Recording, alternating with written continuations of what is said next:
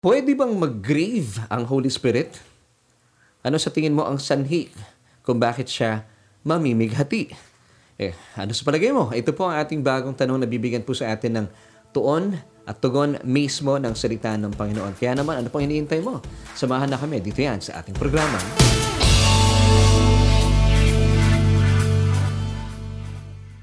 Hello everyone! Kumusta po kayo? Isang mapagpalat, mabiyayang araw po ang aking pagbati sa bawat isa po sa atin. And uh, thank you so much for joining me once again sa isa na namang edisyon ng ating programang Solution with Laverne Ducot. And of course, that's me. Ako nga po inyong kaibigan na makakasama at sasamahan ko po kayo mula ngayon hanggang mamaya at tayo po ay sama-samang matuto kahit man lang sa loob ng ilang minuto. At syempre pa, sa biyaya po ng Diyos ay atin pong ihatid sa inyo ang uh, tugon sa ating bagong tanong. Mamaya po yan, atin pong uh, ibibigay po sa inyo minsan pa at uh, tayo po ay mapagyaman mula po sa katanungang ito at ito po ay bibigyan mismo sa atin ng tuon at tugon ng salita ng Panginoon. So, maraming maraming salamat po once again for joining me. At syempre pa, hindi natin kakaligtaan na batian ang lahat ng ating mga kababayan saan man po kayong panig ng daigdig. Good morning, good afternoon, and of course, good evening. At sa atin po mga kaibigan dito sa buong Pilipinas at sa buong Mega Manila, isang mapagpalat mabiyayang gabi po sa ating lahat because tayo po ay napapanood every night at 7.30 via Facebook Live. At kung kayo po ay kasama namin at nakaka-jamming natin via Facebook, please don't forget to like and uh, follow us sa ating Facebook page. And this is Solution with Laprint Duhot. And kung kayo naman po ay aming nakaka-jamming at nakakasama at sumusubaybay via our YouTube channel, please consider subscribing. Kung hindi pa po kayo nagsusubscribe, and of course, please do not forget to hit the notification bell so that you won't miss an episode para sabay-sabay po tayong napapaalalahanan. Uy, meron na palang solution at sama-sama po tayong matuto kahit man lang sa loob ng maraming minuto. At uh, syempre pa, LSS, like, share, and subscribe. Ito po ang aking pakiusap sa ating mga kaibigan na naniniwala at napapagpala sa ating mga pinag-uusapan at pinag-aaralan ng sa mas malawak pa po na aabot na ang uh, mensahe ng ating programa at kapag sila po ay nakapakinig, sila po ay manampalataya at sila po ay maliligtas. At syempre pa, sa araw pong ito ay kagalahan po naming uh, ibahagi po sa inyo ang isang bagong episode na may kinalaman pa rin po sa ating uh, pagkakilala sa banal na spirito at papagyaman po natin na ating mga sarili ang ating isipan kung sino nga ba talaga ang banal na spirito. Siya po ba ay maari po ba nating nabigyan ng sama ng loob? O maari ba siya po ay uh, maihatid natin sa masidhing kalungkutan? Ito pong pag-uusapan natin. Pero bago po tayo magtuloy-tuloy sa ating mga pag-uusapan, gusto ko muna po kayong imbitahan sa isang napakasayang gawain. And uh, we are so happy to announce to you that uh, come March 3, that's a Thursday at 7.30, we will be having our first Solution Online Convergence. So once again, on March 3, ito po ay isang Thursday, Huwebes ng gabi at 7.30, we will be having our first ever Solution Online Convergence. So gusto po namin kayo ay uh, personal na makilala, kahit man lang hindi po ay face-to-face because uh, of course, this is still online.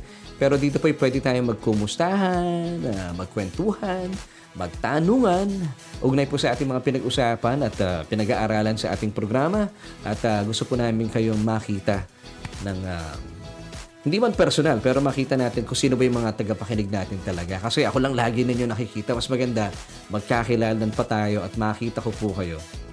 At uh, ika nga eh, magkaroon po tayo ng mas malaliman pang pagkakaibigan. So once again, on March 3, 2022, that's a Thursday at 7.30.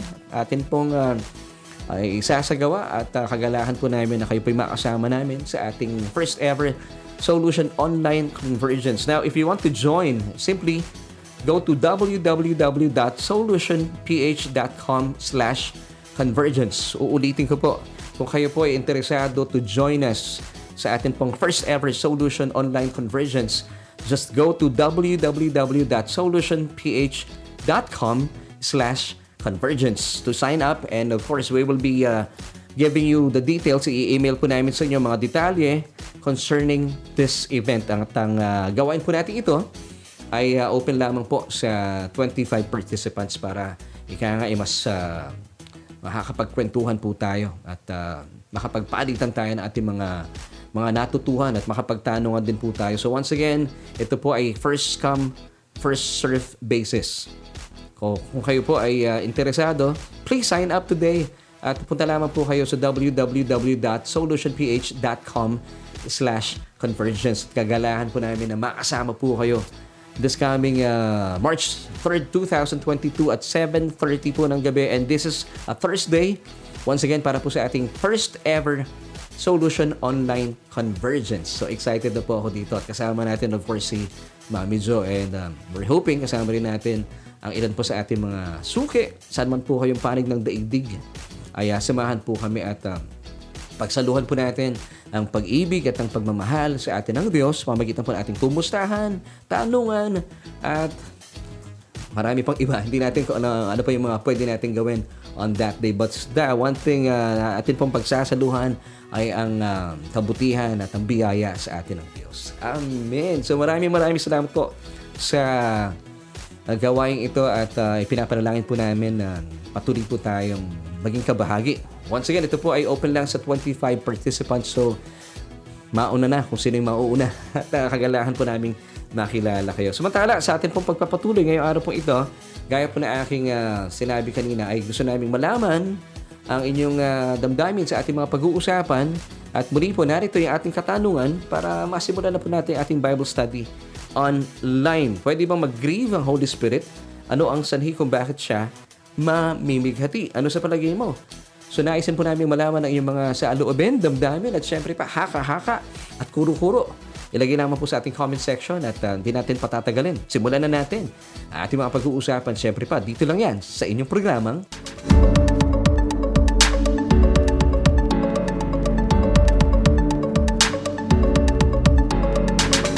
Sa gabi pong ito ay ating pag-uusapan pa rin at kikilalanin po natin ang damdamin ng banal na spirito. At alamin po natin kung maari ba siya talagang mag-grieve. Pag sinabi natin mag-grieve sa Tagalog ay uh, masidhing kalungkutan or mamighati. Now, aalamin natin eh, ano ba talaga yung damdamin ng banal na spirito concerning this uh, issue. Kasi marami po sa ating mga mananampalataya ay napapatanong sa ilan po sa mga katanungan na alam ko po ay medyo naliwanagan na po kayo sa ating mga pinag-usapan kagabi dahil meron pa rin po mga naniniwala na of course kapag namimigati po ang banal na spirito kapag siya po ay nag-grieve ay uh, maari po siyang umalis sa inyo bilang isang mana ng palataya. Well, kung hindi pa po ninyo napapanood yung ating episode kagabi, I suggest and I encourage you please panoorin niyo po dahil uh, marami po tayong matututuhan sa ating mga pinag-usapan kagabi. And as promised, pag-uusapan po natin tonight ang pagpapatuloy na ating mga sinimulan kagabi. Kaya naman, uh, alamin po natin ano po yung naghahatid po sa Banal na Espiritu para siya po ay mamighati. And of course, sasagutin din po natin sa gabing ito sa liwanag po ng salita ng Diyos, pwede ba siya talagang mag-grieve? What do you think? Naisan po namin malaman ang inyong mga damdamin, once again, ang inyong uh, saloobin, ang inyong haka-haka, ang inyong mga huro-huro uh, at ang matibay po ninyong sinasandigan at uh, paniniwala ugnay po sa katanungan ito. Ang Holy Spirit ba ay pwedeng mag-grieve at ano po yung sanhi kung sakasakali na kung siya po ay nag-grieve, ano po yung maghahatid sa kanya o ihahatid, ano po yung magiging sanhi para siya po ay malungkot ng masidhi. Yan ang ating katanungan sa araw po ito. Now, to answer the question, isa-isahin po natin ito. To answer the first question, ay pwede bang mag-grieve ang Holy Spirit? The answer is yes. Ito po ay base na rin po. Siyempre pa, ang pinaguhugutan natin, hindi po yung ating interpretasyon, yung ating pakiramdam, o mga napakinggan po natin sa kung sino-sino lang. Babalik at babalik po tayo sa mismong salita ng Panginoon. Now, sabi po ng Ephesians chapter 4 verse 30, ito po ay bilang patunay na talaga pong nag-grieve ang banal na spirito. Meron po siyang damdamin. Because the Holy Spirit is a person. Hindi po siya kagaya ng sinasabi ng ibang mga tagapagturo siya po isang puwersa lamang. Hindi po. Hindi po. Meron po siyang damdamin at ang kanya pong damdamin ay maari pong mamighati. Now, uh, basahin na po natin ang nagpapatunay na talata tungkol po dito. It's in Ephesians chapter 4 verse 30. And do not grieve the Holy Spirit of God by whom you were sealed for the day of redemption. Kapag sinabi po natin grieve, some uh, defines it as uh, extreme sadness or deep sadness. Hindi naman po ito basta-basta kalungkutan. Ito po ay masidhing kalungkutan. So pwede pa lang maghatid po sa isang masidhing kalungkutan ang uh, damdamin po ng banal na spirito. Now, sa atin pong mga pag-uusapan pa, uh, alamin po natin kung paano ba na ihahatid na isang mananampalataya ang banal na spirito sa ganitong klase ng pakiramdam. Kasi ito po ay pakiramdam. Kapag ito po ay nararamdaman, di ba? Masidhing kalungkutan, hindi po ito masarap sa pakiramdam. Now, let me ask you a question. Ano po yung mga bagay na maari pong magatid sa inyo sa masidhing kalungkutan or grief? Di ba pangkaraniwan kapag tayo po ay uh, nililisan ng ating mga mahal sa buhay, tayo po ay namimighati. Of course, mahal natin sila dahil tayo po ay nararanasan natin yung sobrang kalungkutan, masidhing kalungkutan dahil hindi na po natin sila makakausap pa, makikita pa dahil siya po ay lumisan na mula sa ating mundong ginagalawan. So ito po ay Of course, natural lamang po na maranasan natin. So bukod po dito, ano po po yung mga bagay na naghahatid po sa inyo, if I may ask you, at pwede pong pakilagay sa inyong uh, sa ating comment section ng masidhing kalungkutan. Ako personally, if you would ask me, ang nagbibigay po sa akin ng kalungkutan talaga, ayaw na ayaw ko pong nagkakaroon kami ng tampuhan na aking uh, uh, butihing uh, wifey, yung aking uh, nag-iisang misis. Kasi kapag siya po ay nagkakaroon ng sama ng loob sa inyong lingkod, alam nyo, talagang hindi ako talaga makapagtrabaho na maayos. Pero buti na lang, hindi kami ganong tipo na mag-asawa na lagi nagkakasamaan ng loob. Salamat sa Panginoon. Biyaya niya po talaga. Kasi talagang hindi po ako talaga makapag-focus sa aking ginagawa dahil damang-dama mo yung kalungkutan, di ba? Kasi alam mo, merong nagtatampo sa iyo, merong masama ang loob sa iyo. Isa pang bagay ang namim, uh, kukos po ng uh, kapighatian po sa akin. Kapag meron po mga nagkukwento ng mga bagay na hindi naman talaga ginagawa po ninyong lingkod. And I'm so sure, ganun din po ang napa, nararanasan po ninyo kapag meron pong nag-aakusa sa inyo na hindi naman talaga ninyo ginagawa. Di ba? Ang sakit po nun, magkakos po ito ng, uh, ng kapighatian sa ating mga puso, sa ating mga damdamin. And of course, sa iba, may mga taong namimighati kapag sila po ay hindi nabibigyan ng extra rice. Sino po dito yung mga ganong klase ng mga tao? Kapag kayo po ay hindi nabibigyan ng extra rice, namimighati po ang inyong kalooban. O kaya naman kapag hindi po ninyo nakakain ng inyong paboritong ulam, ako talaga namang, talagang feel na feel ninyo ang kalungkutan. Yan. Ikaw ba yan, ma? Hindi na. so ito po ay ilan sa mga bagay na maaari pong maghatid sa atin sa kapighatian. So ito rin po ay pwede pong maranasan ng uh, banal na spirito. Once again, basahin po natin yung sinasabi ng Ephesians chapter 4 verse 30.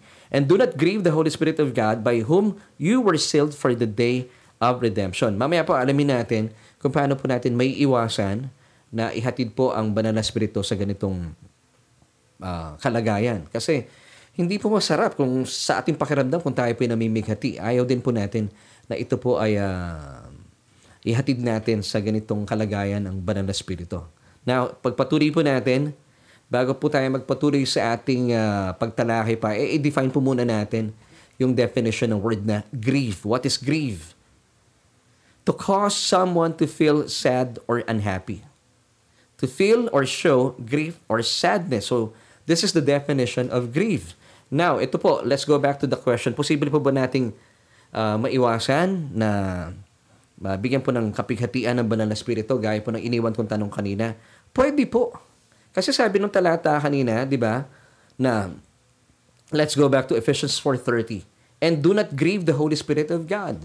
And do not grieve the Holy Spirit of God. So, ibig sabihin, meron pong pamamaraan, tayo pong mga mana ng palataya, para hindi na po natin uh, bigyan pa ng kapighatian ang banal na spirito. So, alamin po natin, ano po yung dapat nating isaalang-alang bilang mga mananampalataya. Hindi po tayo dapat lang mga average na mananampalataya. Dapat tayo po ay nananagumpay na mananampalataya. Amen. Kaya nga po kayo nag-aaral, kaya po kayo kasama namin every Tuesdays and Wednesdays because gusto pa po nating lumago bilang mananampalataya. Would you say amen to this? Hindi po ba? Gusto natin habang uh, dumadaan ng panahon, tayo po ilumalago sa ating pananampalataya, sa ating pagkakilala sa tinitibok ng puso ng Diyos at sa mga tinapos na gawa ng ating Panginoong Jesus nang sa gayon ay patuloy po nating maranasan ang nananaganang biyaya at kapayapaan. Hindi po ba? Kaya hindi po tayo nananatili na average Christian lang. Gusto po natin nakikilala ng lubusan. Kasama po dito ang banal na spirito. So, kung may pamamaraan pala na hindi na po natin hatdan ng uh, kapighatian ng banal na spirito, ano-ano po yung dapat natin isaalang-alang?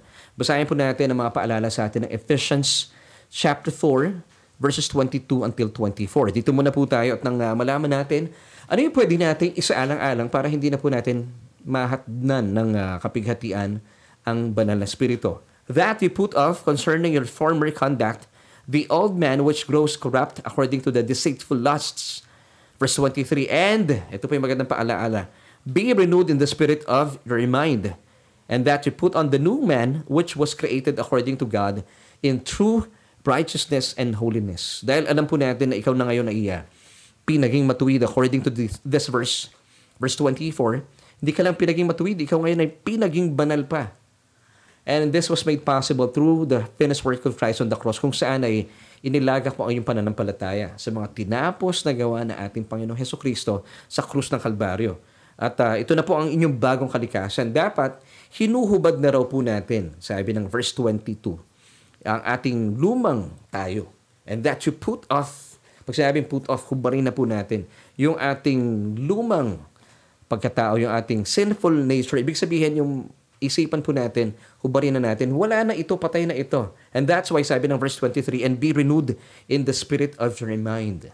Dapat po patuloy natin pinapagyaman na ating mga sarili na hindi ka na yung dating ikaw. Amen? Diba? Ito po yung sabi ng 2 Corinthians 5 verse 17. Therefore, if any man who's in Christ, he is a new creation. All things have passed away. So this is renewing of the mind that you put off the old self Behold, all things have become new. Ito po yung sinasabi ng verse 24. And that you put on the new man, which was created according to God in true righteousness and holiness. So the more po tayong conscious about our new identity in Christ, you are now putting on the new self, which is, uh, of course, ikaw ay uh, meron ng bagong kalikasan. Gaya na pinag-usapan natin kahapon, we are now partakers of God's divine nature. Kasi po alam natin sa ating isipan, sa ating kaluluwa, at pinatatag po tayo ng katotohanan ito, na ito nga po yung sinasabi ng Ephesians 4.22 until 24, na tayo po ngayon ay pinaging matuwid na at banal sa harapan ng Diyos. Dahil alam po natin ang katotohanan ito ay um, ito na ngayon ang iyong bagong kalikasan. Hindi na po tayo gumagawa ng mga dati nating ginagawa dahil taglay pa po natin yung ating lumang kalikasan. Dahil ngayon po, hindi na hindi na natin uh, sinusuot yung dating tayo. Na dati, nung tayo po'y wala pa sa Panginoon, likas po sa atin ng magsinungaling, di ba? Gusto natin kasi nilulusot lagi ating mga sarili. Nagagalit tayo. At kapag tayo po'y nagalit, kasi hodang marinig pa ng iba, magmumura ako, nagmumura ako, wala akong pakialam. Di ba, nung araw ganun tayo, pag nagalit tayo, wala akong pakialam, masaktan ka na ako, masaktan ka. Magagalit ako. At of course, susunod na doon ay pagkakasala. Magmumura na magmumura. Pero today, hindi na po tayo ganun. Di po ba? Because we have this new self in us. We are now in Christ. Ito po yung ating bagong kalikasan that we put on the new self, the new man, which was created in God in true righteousness and holiness. So this is you. So hindi na po natin ginagawa yung mga dating ginagawa natin. So the more po natin nauunawaan po ito, hindi na tayo nagsisinungaling, Kapag tayo po ay nagagalit, hindi na tayo nagkakasala, hindi ka na nagmumura, hindi mo na nilalait yung kaaway mo o yung uh, kasamaan mo ng loob, hindi ka nagsasalita ng mga bagay na, na hindi na po pasok doon sa pinag-uusapan ninyo para makaganti ka lang. So the more po natin itong uh, niyayakap ang mga katotohanan ito, hindi po natin inihahatid ang, ang banal na spirito sa kapighatian. Ito pala yung ibig sabihin. Kaya ito po yung napakagandang paalaala po sa atin Ephesians chapter 4. Kasi pag binasa po natin mga susunod na talata dito, dito na po binibigyan po ng tuon at pansin ang uh, pag-uusap ugnay po sa pagbibigay po ng kapighatian sa banal na spirito. So sa atin pong pagpapatuloy, eh, paano po ba natin bibigyan po ng pighati ang banal na spirito? Of course, gaya po ng pinag-usapan natin kanina, kapag tayo po ay uh, hindi conscious, bumabalik na naman tayo sa ating mga dating gawi. Kung kayo po ay uh, gumagawa na hindi po ayon sa kalooban ng Diyos, nagsisinungaling, gaya ng sinasabi po ng uh, verses 25 until 26. Napaalala po sa atin, basahin ko po muna sa inyo. Uh, Ephesians chapter 4 verses 25 and 26. Therefore, putting away lying, let each one of you speak truth with his neighbor, for we are members of one another. And verse 26, Be angry and do not sin. Do not let the sun go down on your wrath. Of course, since uh, God is love, ito rin po ang uh, kalikasan po ng banal na spirito, He can be grieved. Amen. Di ba tayo kapag tayo po ay uh, nagmamahal, may kaakibat po itong pagdadalamhati kapag nakikita po natin yung ating mga minamahal. Halimbawa, aking uh, minamahal na may bahay, aking wife. Kapag siya po ay nalulungkot, talagang tinatanong ko yan, ma, anong iniisip mo? Ba't parang wala kang kibo? Di ba kapag alam mo yung mahal mo, eh, merong nararamdamang hindi maganda sa kanyang katawan, ika nga, eh, kilala, kilala mo na yung asawa mo eh. And ganoon din po yung aking mga anak. Nalulungkot po ako. Ayoko ng ganun. Kaya tinatanong ko po sila. Uh, of course, ito po, eh, kalinsabi po ito kapag ikaw ay nagmamahal, meron pong kapighatian. Nag-grieve ka. Since, uh, gaya po na sinabi ko kanina, God is love, He can be grieved. Dahil mahal na mahal po tayo ng Diyos, may mga pagkakataong nag-grieve po at uh, alamin po natin kung ano ba yung sanhipa ng kanyang kapighatian. Kanina po nalaman natin, kapag tayo po mga mana ng palataya, ay bumabalik sa dati nating kaugalian. Of course, sabi po ng uh, Ephesians chapter 4 verses 22 until 24, kaya po may mga taong uh, bigla o mga mananampalatayang biglang bumabalik sa dati nilang uh, kaugalian is because hindi po sila aware of uh, the new man which was created according to God in true righteousness and holiness. Akala po nila, may mga kapatiran tayo kasi na bumabalik po yung sinful nature nila. Hindi po bilang mga mana ng palataya, you just have one nature. At ang nature po natin sa ngayon, we are partakers of God's divine nature. Ito na po yung ating kalikasan. Kaya po sabi ng mga talatang binasa natin kanina, going back to Ephesians chapter 4, verses 22 until 24, that you put off the old self. Now sabi po ng verse 24 at 23, you have to renew your mind, the spirit of your mind. Magkaroon po tayo ng pagbabago ng ating isipan. Paano? That you have to put on the new man which was created in God in true righteousness and holiness. Hindi na ikaw ito. You have to be conscious that you are now a new creation in Christ Jesus. Di ba tayo po ay bilang mga mana ng palataya, sabi ng Ephesians chapter 2 verse 10. For we, believers, are God's workmanship. Obra maestra po tayo ng Diyos. Ang obra maestra ng Diyos, hindi po nagsisinungaling. Amen? Hindi po gumagawa ng mga kabalbalan. Amen? Hindi po nagmumura. Hindi rin po nanlalait ng kapwa niya. Hindi po gumagawa ng mga bagay na hindi kalugod-lugod sa harapan ng Diyos. At lalo tigit din, hindi po tayo gumagawa ng mga bagay na makasasakit ng loob ng ating kapwa. Because we are God's workmanship. Obra maestra po tayo ng Diyos. Created in Christ Jesus for good works. So ito po yung kalikasan natin bilang mga mana ng palataya. Amen. Ito ka ngayon.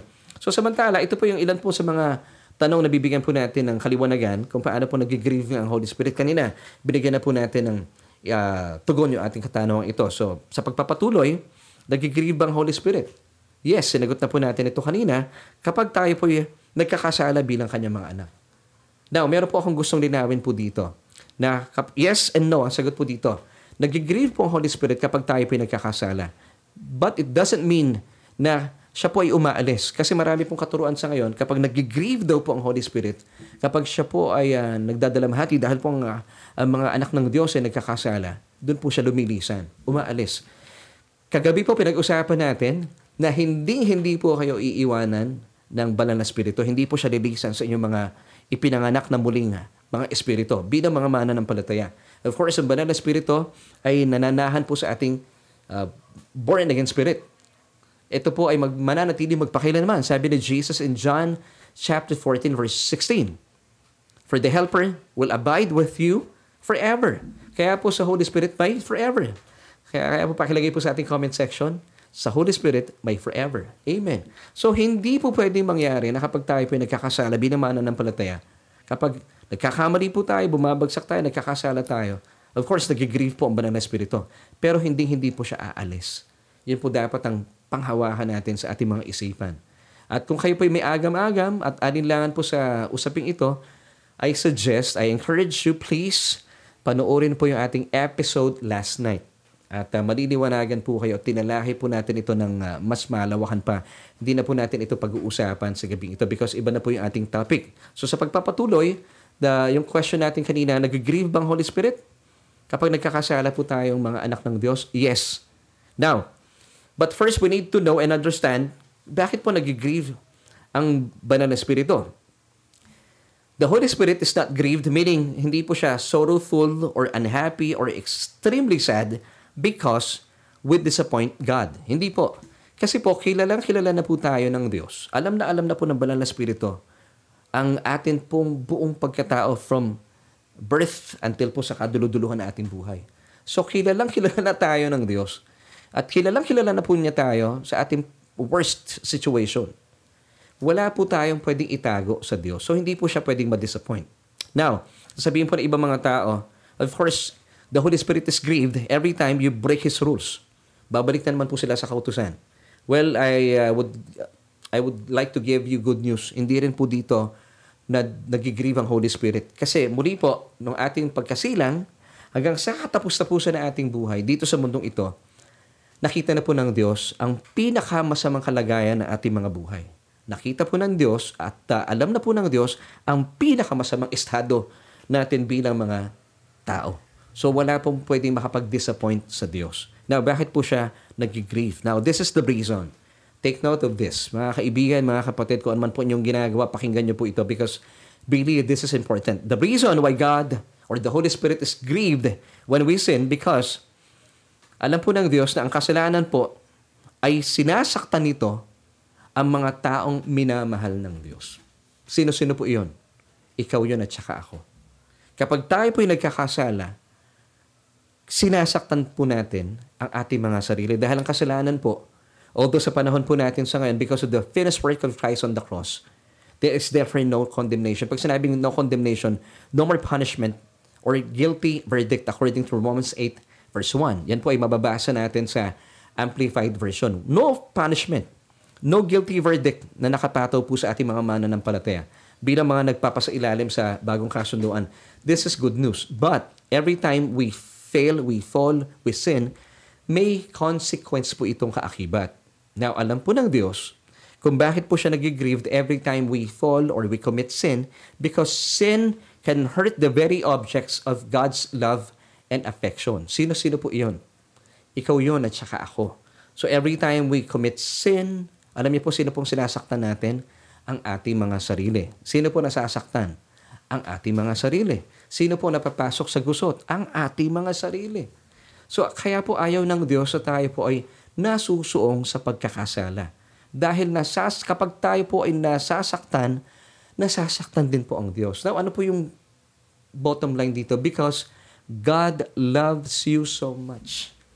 Alam niyo po, ako bilang isang tatay, kami po na aking may bahay, kapag ang amin pong mga anak ay nalulungkot. Ayaw po namin yon. Alam niyo kung bakit?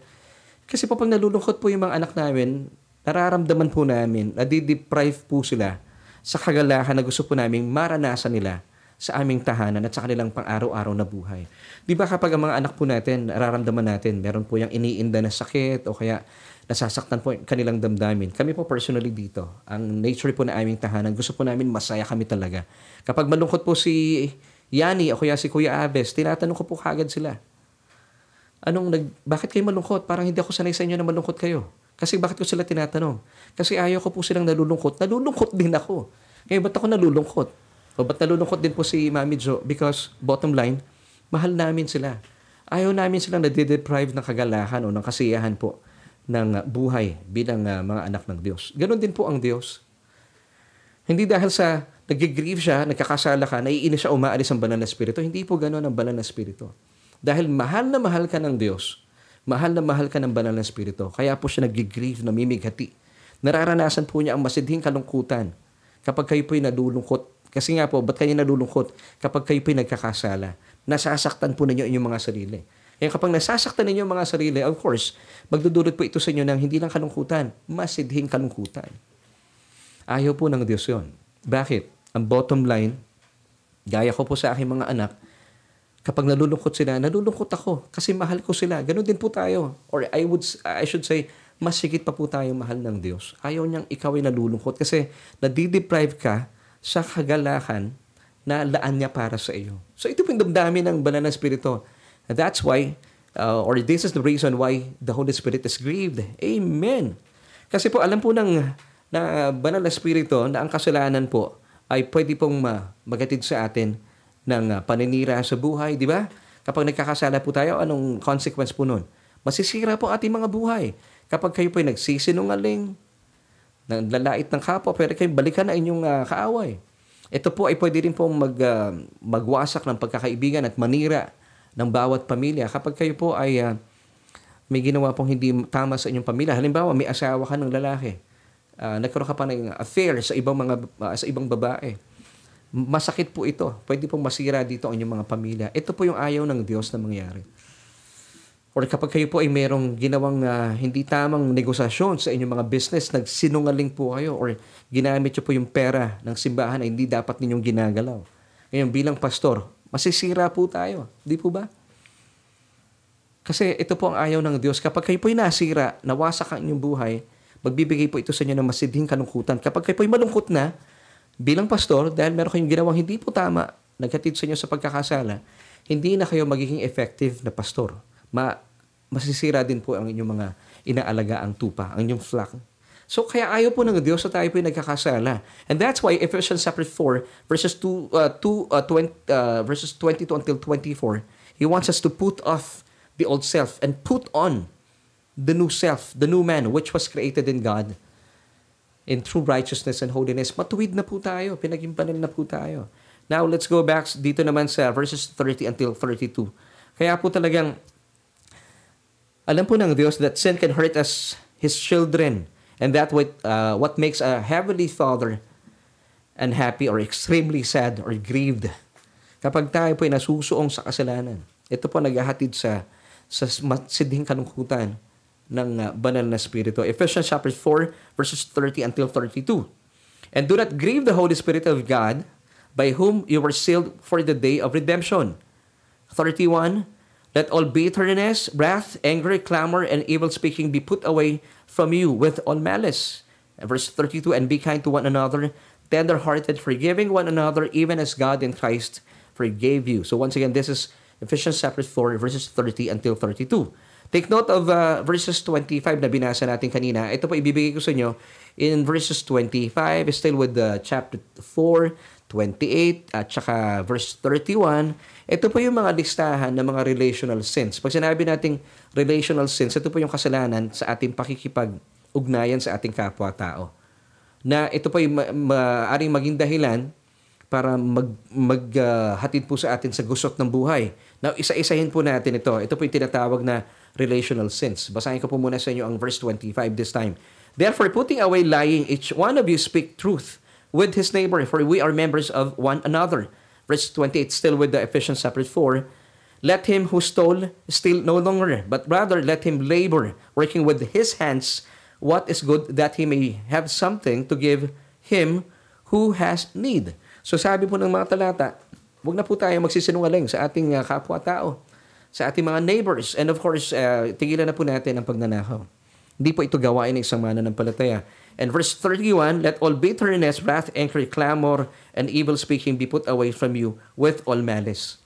Ang ganda po ng verse 31 eh. Ito po yung pinagyaman. Pag gusto ko lang basahin po sa Mabuting Balita, Biblia. Alisin na ninyo ang lahat ng uh, kapaitan o sama ng loob. Kapaitan po ito. Puot at galit. Huwag na kayong mambubulyaw. Ito po yung clamor. Manlalait man at mananakit ang dandamin ng uh, kapwa. Now, ito po, meron akong listahan dito ng relational sins para makita po natin para uh, maging malinaw po sa atin. Ano ba yung mga sinasabi po ng mga binasa natin kanina? Once again, Ephesians chapter 4, verses 25, 28, at uh, saka 31. Nakalista po dito yung tinatawag na kasalanan ng ating pakikipag-ugnayan sa ating kapwa. Kasi pag ginagawa po natin ito, maghahatid po ito sa gusot ng ating buhay. Maghahatid din po ito, of course, ng kalungkutan sa ating mga buhay.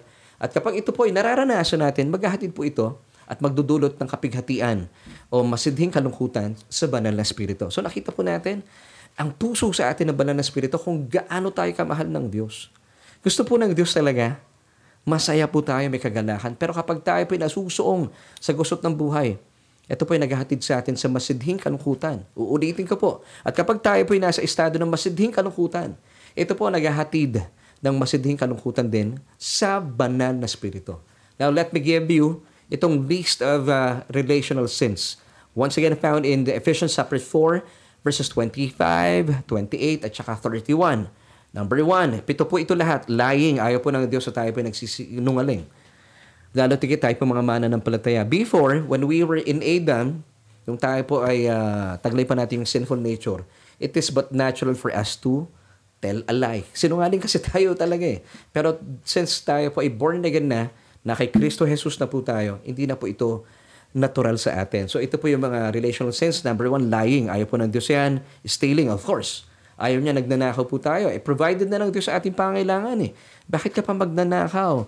Bakit ka pa manggagancho sa iyong mga kasama sa business? Hindi po trabaho ito ng isang mananampalataya. Hindi mo gawain ito. Matuwid ka na at saka banal ka na sa harapan ng Diyos. Number three, bitterness. Hindi na po tayo mapait. According to verse 31 Ephesians chapter 4. Wrath, anger, clamor. Hindi po tayo nang bubulyaw talaga. Ang isang mananampalataya. Hindi po dapat tayo nang bubulyaw sa ating kapwa. And of course, number seven, evil speaking.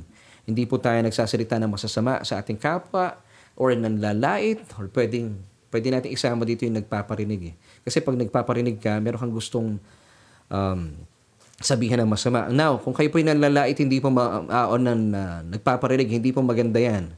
Lalo tigit sa ating mga pastor kasi yung mga tao o mga pastor na, na, na, na nagpaparinig sa pulpito, ibig sabihin duwag po iyon dapat alam po ninyo kung sino yung kakausapin nyo, kung ba't kayo nagpaparinig, hindi po marapat yan.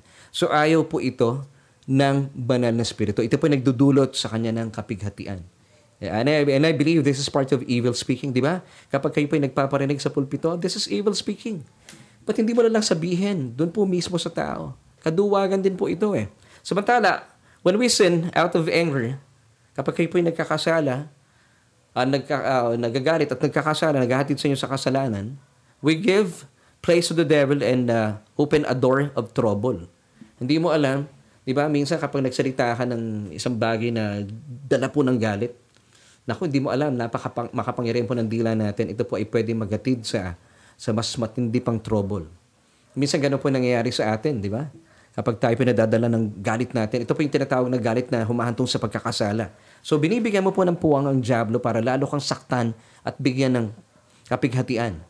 And of course, binubuksan mo rin ang sarili mo sa mas marami pang gusot sa buhay mo. Basahin po natin Ephesians chapter 4 verses 26 until 27 this time. Be angry and do not sin. Do not let the sun go down on your wrath, nor give place to the devil.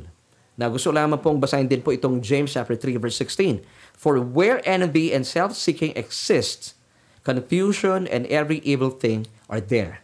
So iwasan po natin na kapag tayo po magagalit, kung meron po tayong mga kasamaan ng loob, or kausap mo na siya, just stick to the issue. Huwag na po tayo magdagdag pa. Kasi minsan, dinadagdagan natin yung mga sinasabi natin para mapagyaman o mapagtiba yung galit natin sa kapwa natin. Hindi po.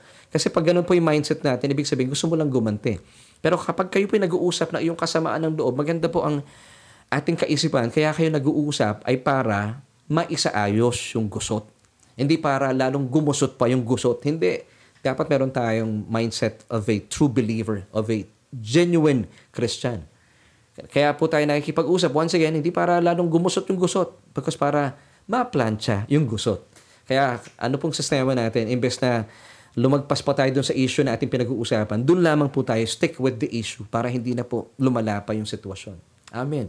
So dito, every time na ganito po yung ating kaisipan na maisaayos po yung gusot, hindi po makakapasok ang kalaban. And uh, of course, hindi po kayo dadalhin na inyong galit sa pagkakasala. Kasi alam po ninyo na, of course, natural lamang po sa atin, paminsan-minsan, nagagalit tayo dahil may mga bagay na na hindi po umaakma sa kalooban ng Diyos at syempre na nagbibigay po ito ng galit sa atin bilang mga mananampalataya at hindi na po umaakma sa mga mga pangyayari na gusto po natin mangyari. So, nagagalit tayo. Pero doon lamang po tayo, just stick with the issue. Huwag na po tayong uh, magkaroon po ng uh, saloobin na makaganti pa. Kaya minsan, nagdadagdag tayo ng mga sinasabi natin. Eh. So, ang mindset po natin, maisaayos yung gusot. Hindi po magusot yung gusot. And uh, sa pamagitan po nito, ang magandang balita po dito, gaya po ng uh, ating mga binasang talata in verses 26 until 27, of course, nagagalit ka, pero hindi ka dinadala nito sa pagkakasala. Ano po magandang maihatid po nito? Wala pong dahilan na kalaban para siya po'y mahimasok pa. So, hindi na po ito magdudulot sa inyo ng kapighatian o masinting kalungkutan. Bakit? Kasi at the end of the day, yung kausap mo, naayos na.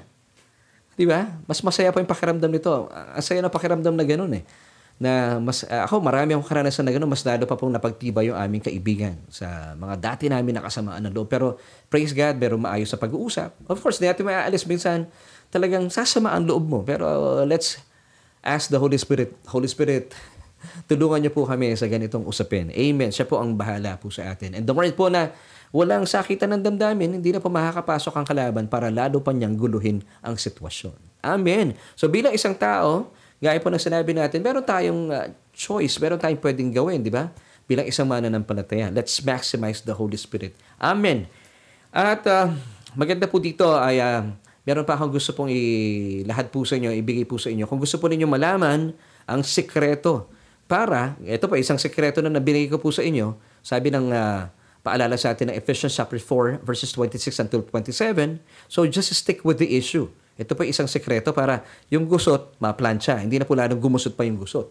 Ang sarap ng pakiramdam kapag uh, nakapag-usap po kayo nung kaninang kasamaan mo ng loob. Meron pa isang sekreto, ang Biblia. Dito pa rin po tayo sa Ephesians chapter 4. But this time, sa verse 29 naman po tayo. Makita natin na meron pong napakagandang panuntunan ng Diyos na para hindi na po tayo masuong pa sa gusot ng buhay at para maiwasan na rin po natin na maghatid po ng pighati sa banal na spirito. Now, ano ito, pastor? Maganda po ito, maganda to.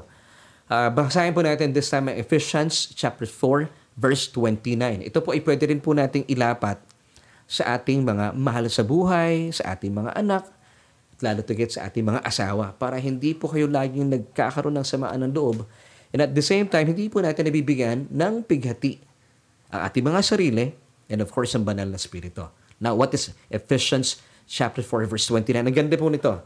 Let no corrupt word proceed out of your mouth, but what is good for necessary edification. Pag sinabing edification, to build us up, to uh, enlighten, kung sino po yung kausap ninyo, and of course, uh, to edify nga, ito po yung ibig sabihin ng edify, that it may impart grace to the hearers. Now, kapag nasusuong daw po tayo sa anumang gulo, una sa lahat, bantayan po natin yung ating mga labi. Huwag po tayong gumagamit ng mga masasamang salita. I-scratch na po natin. I-tanggalin na po natin sa ating isipan yung panlalait. Hindi po yan lengguwahe ng mga mana ng palataya. And of course, pagmumura. Hindi para sa atin yan. So, iwasan na po natin ito. Ito po yung mga dati nating ginagawa in the past. So, burahin na po natin sa ating mga isipan. Panlalait, hindi po gawain ng isang mana ng palataya. Pagmumura, pag, uh, yun nga, yung nagpaparinig, hindi po para sa atin yan. Hindi natin gawain yan. Hindi rin po tayo nang bubulyaw. Huwag gumamit ng mga masasamang salita na pwede pong magpainit ng sitwasyon. Okay? Usually po kasi, kapag nakakapagsalita po tayo ng mga masasama, alam niyo kung bakit po tayo nakakapagsalita ng masama? Kasi po, pangkaraniwan, meron tayong, ito yung kaisipan ng maraming tao, nagkakaroon tayo na ad, uh, yung advance po tayo masyado mag-isip. Iniisip na po natin yung mga posibleng mang, uh, masamang gawin ng tao. Pero wala naman tayong dahilan. Hindi natin nakikita, wala naman siyang ginagawa eh hindi pa naman nangyayari, pero masyado tayong advance mag-isip. So dahil advance ka mag-isip, nakabantay ka na sa sinasabi nitong taong ito. Now, kung ganito po yung isipan natin, anong mindset natin? Hindi para planchahin yung gusot. Gusto natin kasi makaganti. And the more po tayo nakakaganti doon sa ating kasamaan ng loob, lalong gumugusot yung gusot. Now, huwag po tayong maging, ika nga eh, huwag tayong maging asyumero. Lagay niyo po sa comment section, asyumero or asyumera. Ibig sabihin, huwag tayong mag-advanced uh, thinking. Wala pa naman tayong nakikita. Just stick with the issue. Kung ano yung problema ating kinakaharap para hindi po tayo makapagbitiw ng mga salitang masasama. Hindi rin po tayo makapagmura. Hindi ka rin makapanlait. Kasi po pag ito po ay lumabas sa ating mga bibig, para po yung bala ng baril eh.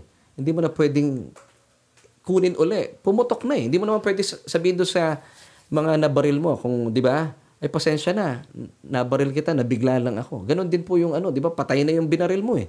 Ganon din po yung ating mga salita. Pag binitawan mo na ito, hindi mo pwedeng kunin na ibabalik sa bibig mo. Ganon po katindi ng, ng ating mga dila because death and life are in the power of the tongue. Napaka makapangyarihan po ng ating mga dila. So muli pong paalala sa atin, Ephesians chapter 4, verse 29, magsalita po tayo ng mga pangusap na makapag-edify, makapag-build up ng tao na ating kausap, enlighten, makapag-uplift sa mga taong kausap mo, itong kasamaan mo ng loob or itong taong umaaway sa iyo.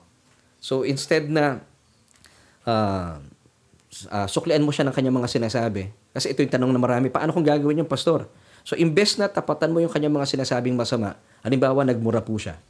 This is imparting grace to the, ano, to, to the hearers din, sa mga nakakapakinig. Kapag nagmumura siya, wag po kayo magmumura.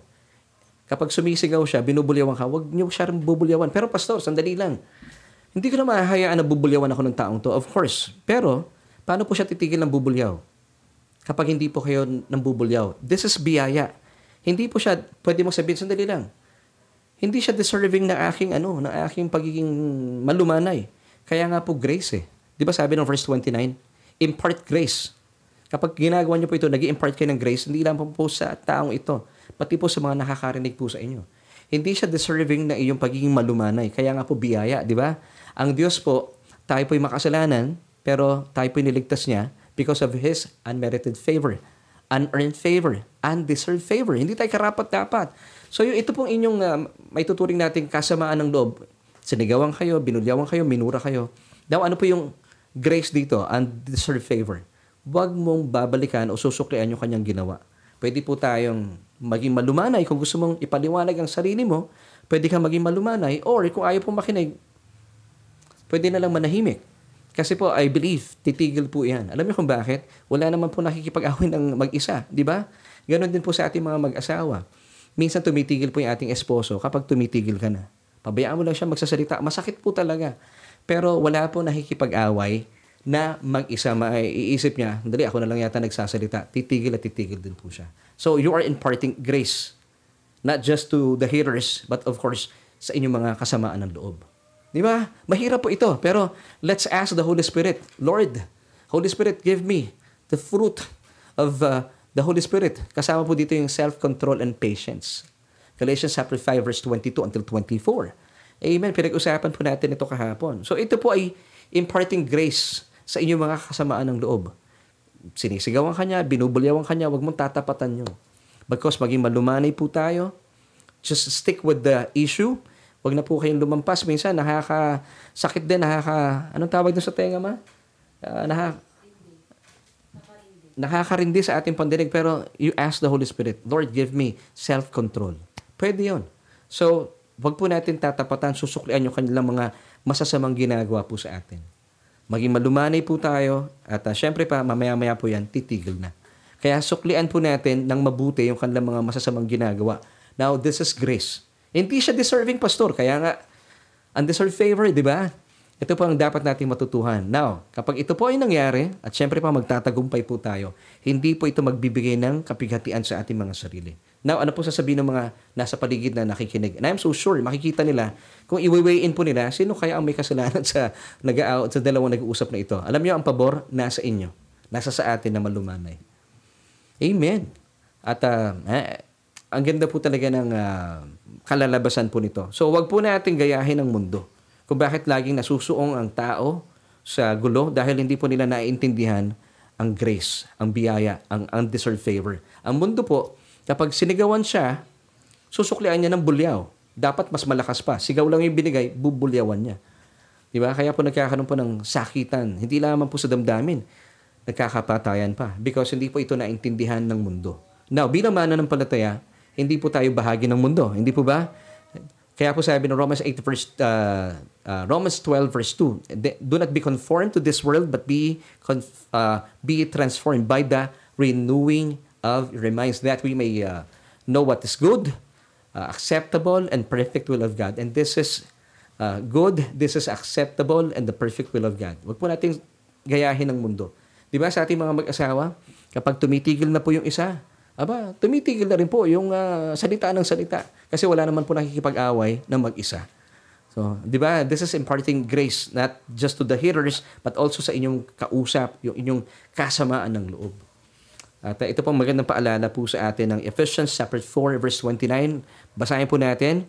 Let no corrupt word proceed out of your mouth, but what is good for necessary edification or building up, enlightening, that is that it may impart grace to the hearers. At kapag ito pinapakinggan ng mga tao sa paligid ninyo, tinitiyak ko po sa inyo ang pabor nasa sa inyo, yung nananahimik.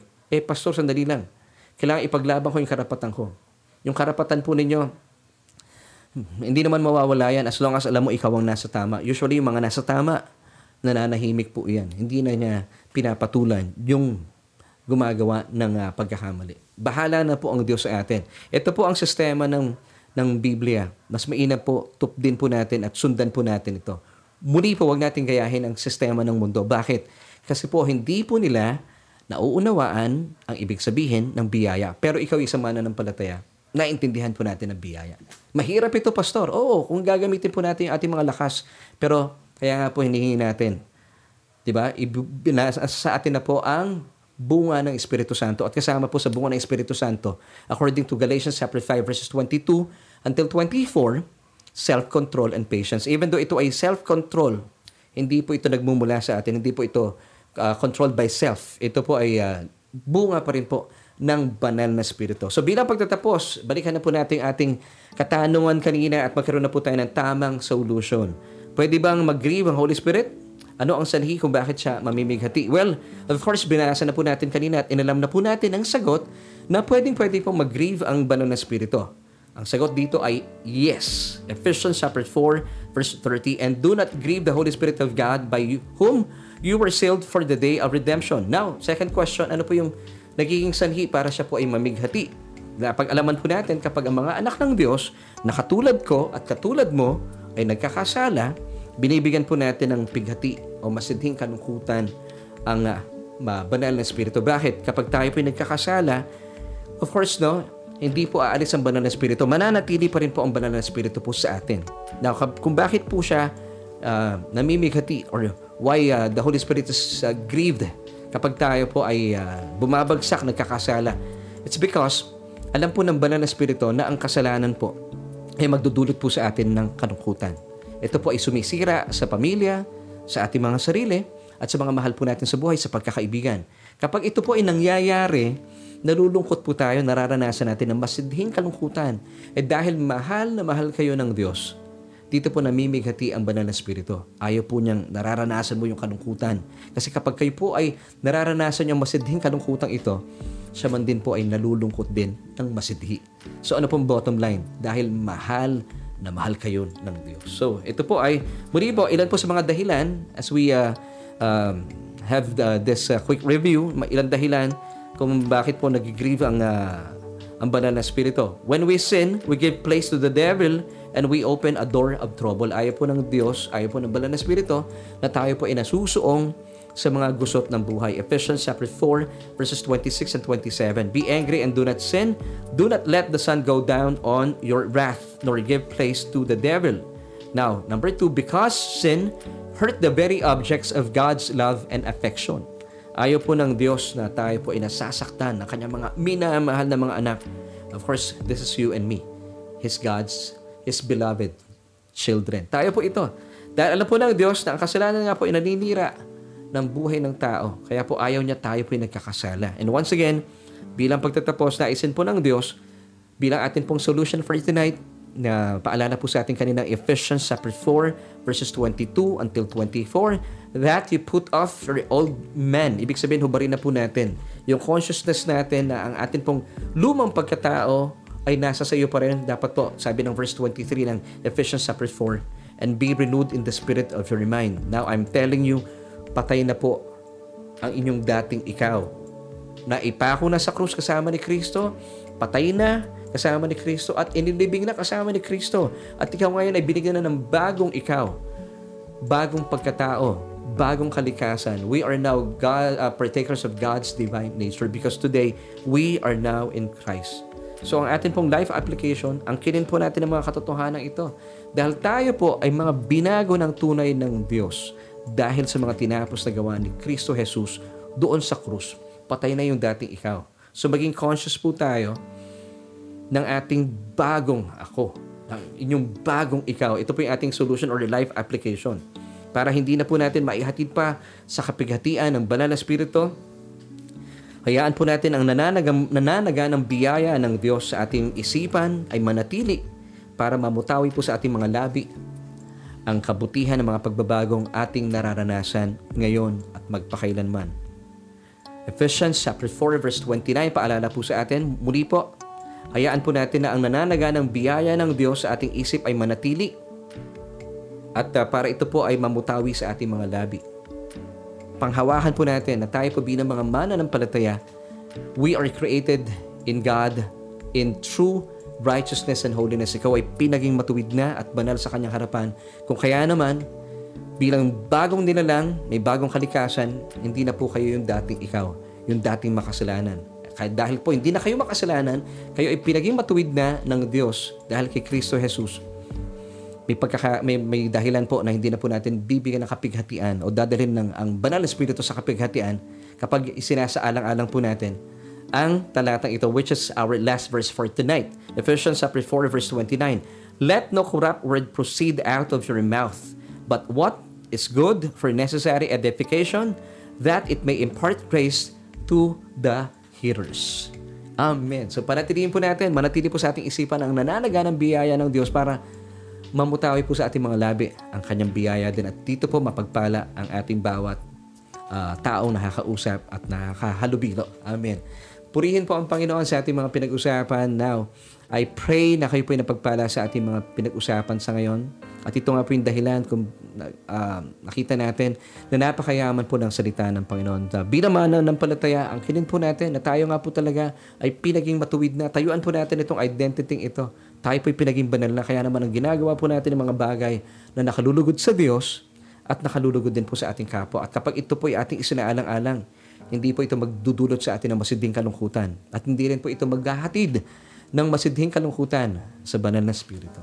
Kaya kaibigan, hindi pa po tapos yung ating programa. Gusto ko po kayong imbitahan at uh, samahan niyo po ako sa isang napakagandang imbitasyon para kayo po ay tangkilikin po ninyo ang uh, paanyayang ito sa iyo ng Diyos. Marahil kayo po ay nasusuong sa maraming gusot ng buhay at sabi mo, ayoko nang maranasan ng napaka ingay na buhay na ito sa akin sa araw-araw. Well, kung kayo po'y wala pang relasyon sa bugtong na anak ng Diyos, ito po ay patuloy po ninyong mararanasan.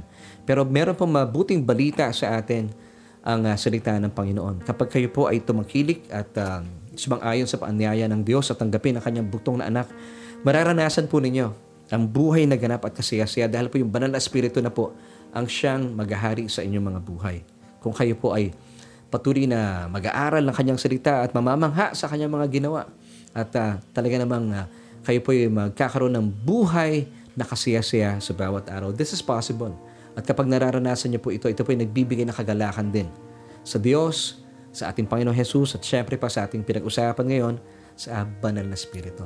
So kaibigan, gusto ko po kayong uh, anyayahan, samahan niyo po kami at uh, sa panalangin ito ng pagtanggap sa Panginoong Heso Kristo. Sabi pa Romans 10 verse 9, that if we confess with our mouth the Lord Jesus Christ and believe in our hearts that God has raised him from the dead, you shall be saved. So all you have to do, pray this prayer with me na nagmumula po sa ating mga puso.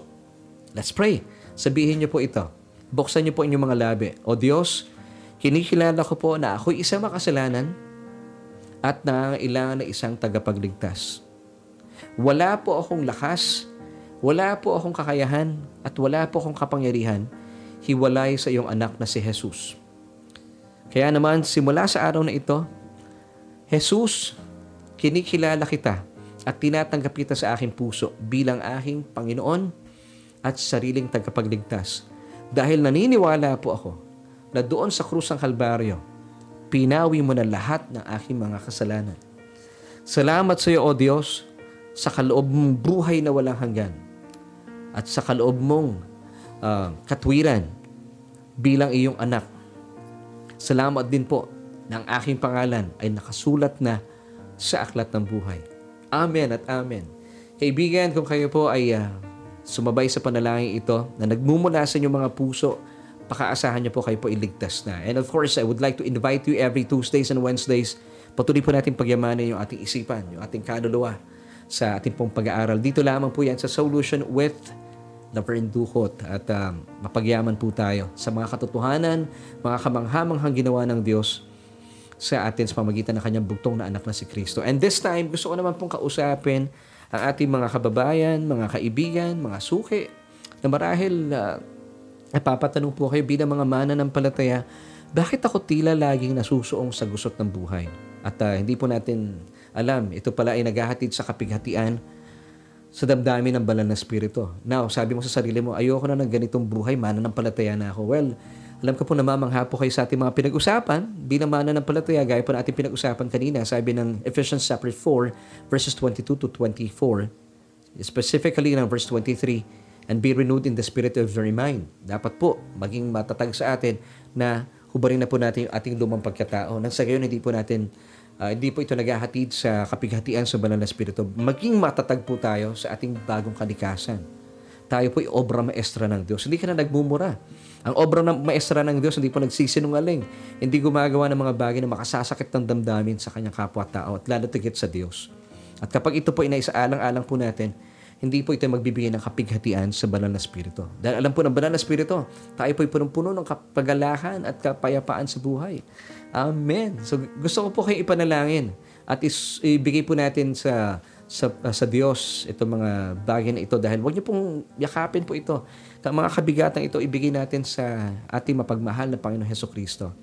Let's just do the casting and let just Jesus do the caring. Amen. So let's pray.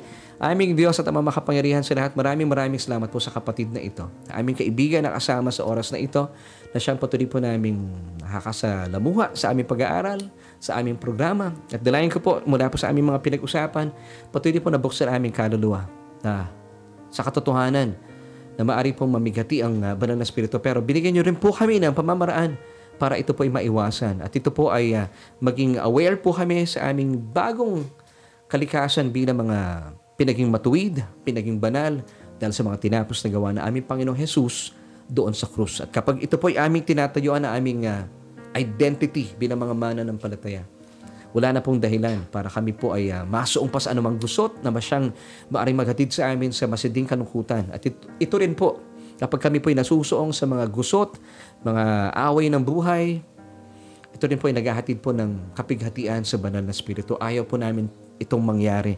Panginoon, salamat po dahil naliwanagan po kami sa aming pag-aaral na ito na bagaman namimighati po ang banal na spirito, ay hindi po siya lumilisan sa aming mga espiritu. Salamat din po sa paglilinaw na ito na itinuro mo sa amin at patuloy pong uh, pagyamanin na aming mga buhay sa kagalahang ito na hindi po kayo lumilisan. Kaya naman, ninanais po na aming mga puso na kayo po ay hindi saktan o bigyan po ng sama ng loob. Salamat, O Diyos, sa aming mga natutuhan sa gabing ito. Ito po ang aming panalangin at pagpupuri sa matamis sa pangalan ng aming Panginoong Jesus. Lahat po tayo magsabi ng Amen and Amen.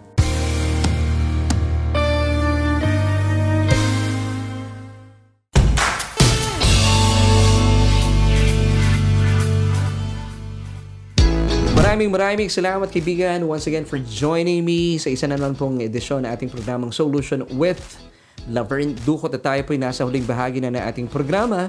At uh, dalayan ko po kayo po napagpala sa ating mga pinag-usapan at uh, kung sakali po kayo po napagpala at uh, naniniwala sa ating mga pinag-uusapan, pwede po bang maglambing? Na pakishare po yung ating programa nang sa mas marami pa po ang maabot at marami pang makapakinig. Paki-like po, paki-share at mag-subscribe po kayo sa ating programa. Nang sa maging uh, Kabalikat po kayo ng Diyos sa pagpapalaganap ng kanyang pag-ibig at pagmamahal sa sangkatauhan. Lalim nun, ha? at syempre pa, bago tayo magtapos, gusto ko po kayo imbitahan once again sa atin pong first ever Solution Online Convergence. Once again, ito po isang napakagandang gawain kung saan tayo po magkukumustahan, magtatanungan, at syempre pa, marami pang iba na pwede natin gawin sa ating first ever Solution online conversions happening on March 3, 2022 and this is a Thursday at 7.30 in the evening. Masyado kasi maaga yung 7.30 in the morning. So, gabi po tayo magkita-kita via Zoom sa atin pong uh, first ever solution online uh, conversion. So, if you want to join us, simply go to www.solutionph.com slash conversions. Once again, ito po yung ating website na kung saan pwede po kayo mag-sign up And of course, we will email you the details concerning po itong ating uh, event. Uh, www.solutionph.com slash convergence at uh, uh, ipag uh, naisin po namin kayo makasama sa gawain ito and then this is open for 25 participants para makapagkwentuhan po tayo and uh, first come first serve basis po tayo so 25 lamang po ang pwede makasama so ano pa hinihintay mo? Di ka na. Sign up na. Join na. Yun. May coach ako dito sa ah, aming studio. And of course, sa ating pagtatapos, maraming maraming salamat once again for joining us.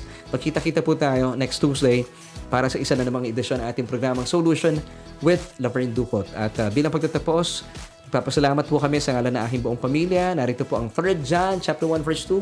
Iiwan po namin sa inyo. Beloved, ikaw yan, I wish above all things that you may prosper and be in health, even as Result prosperous, Bye!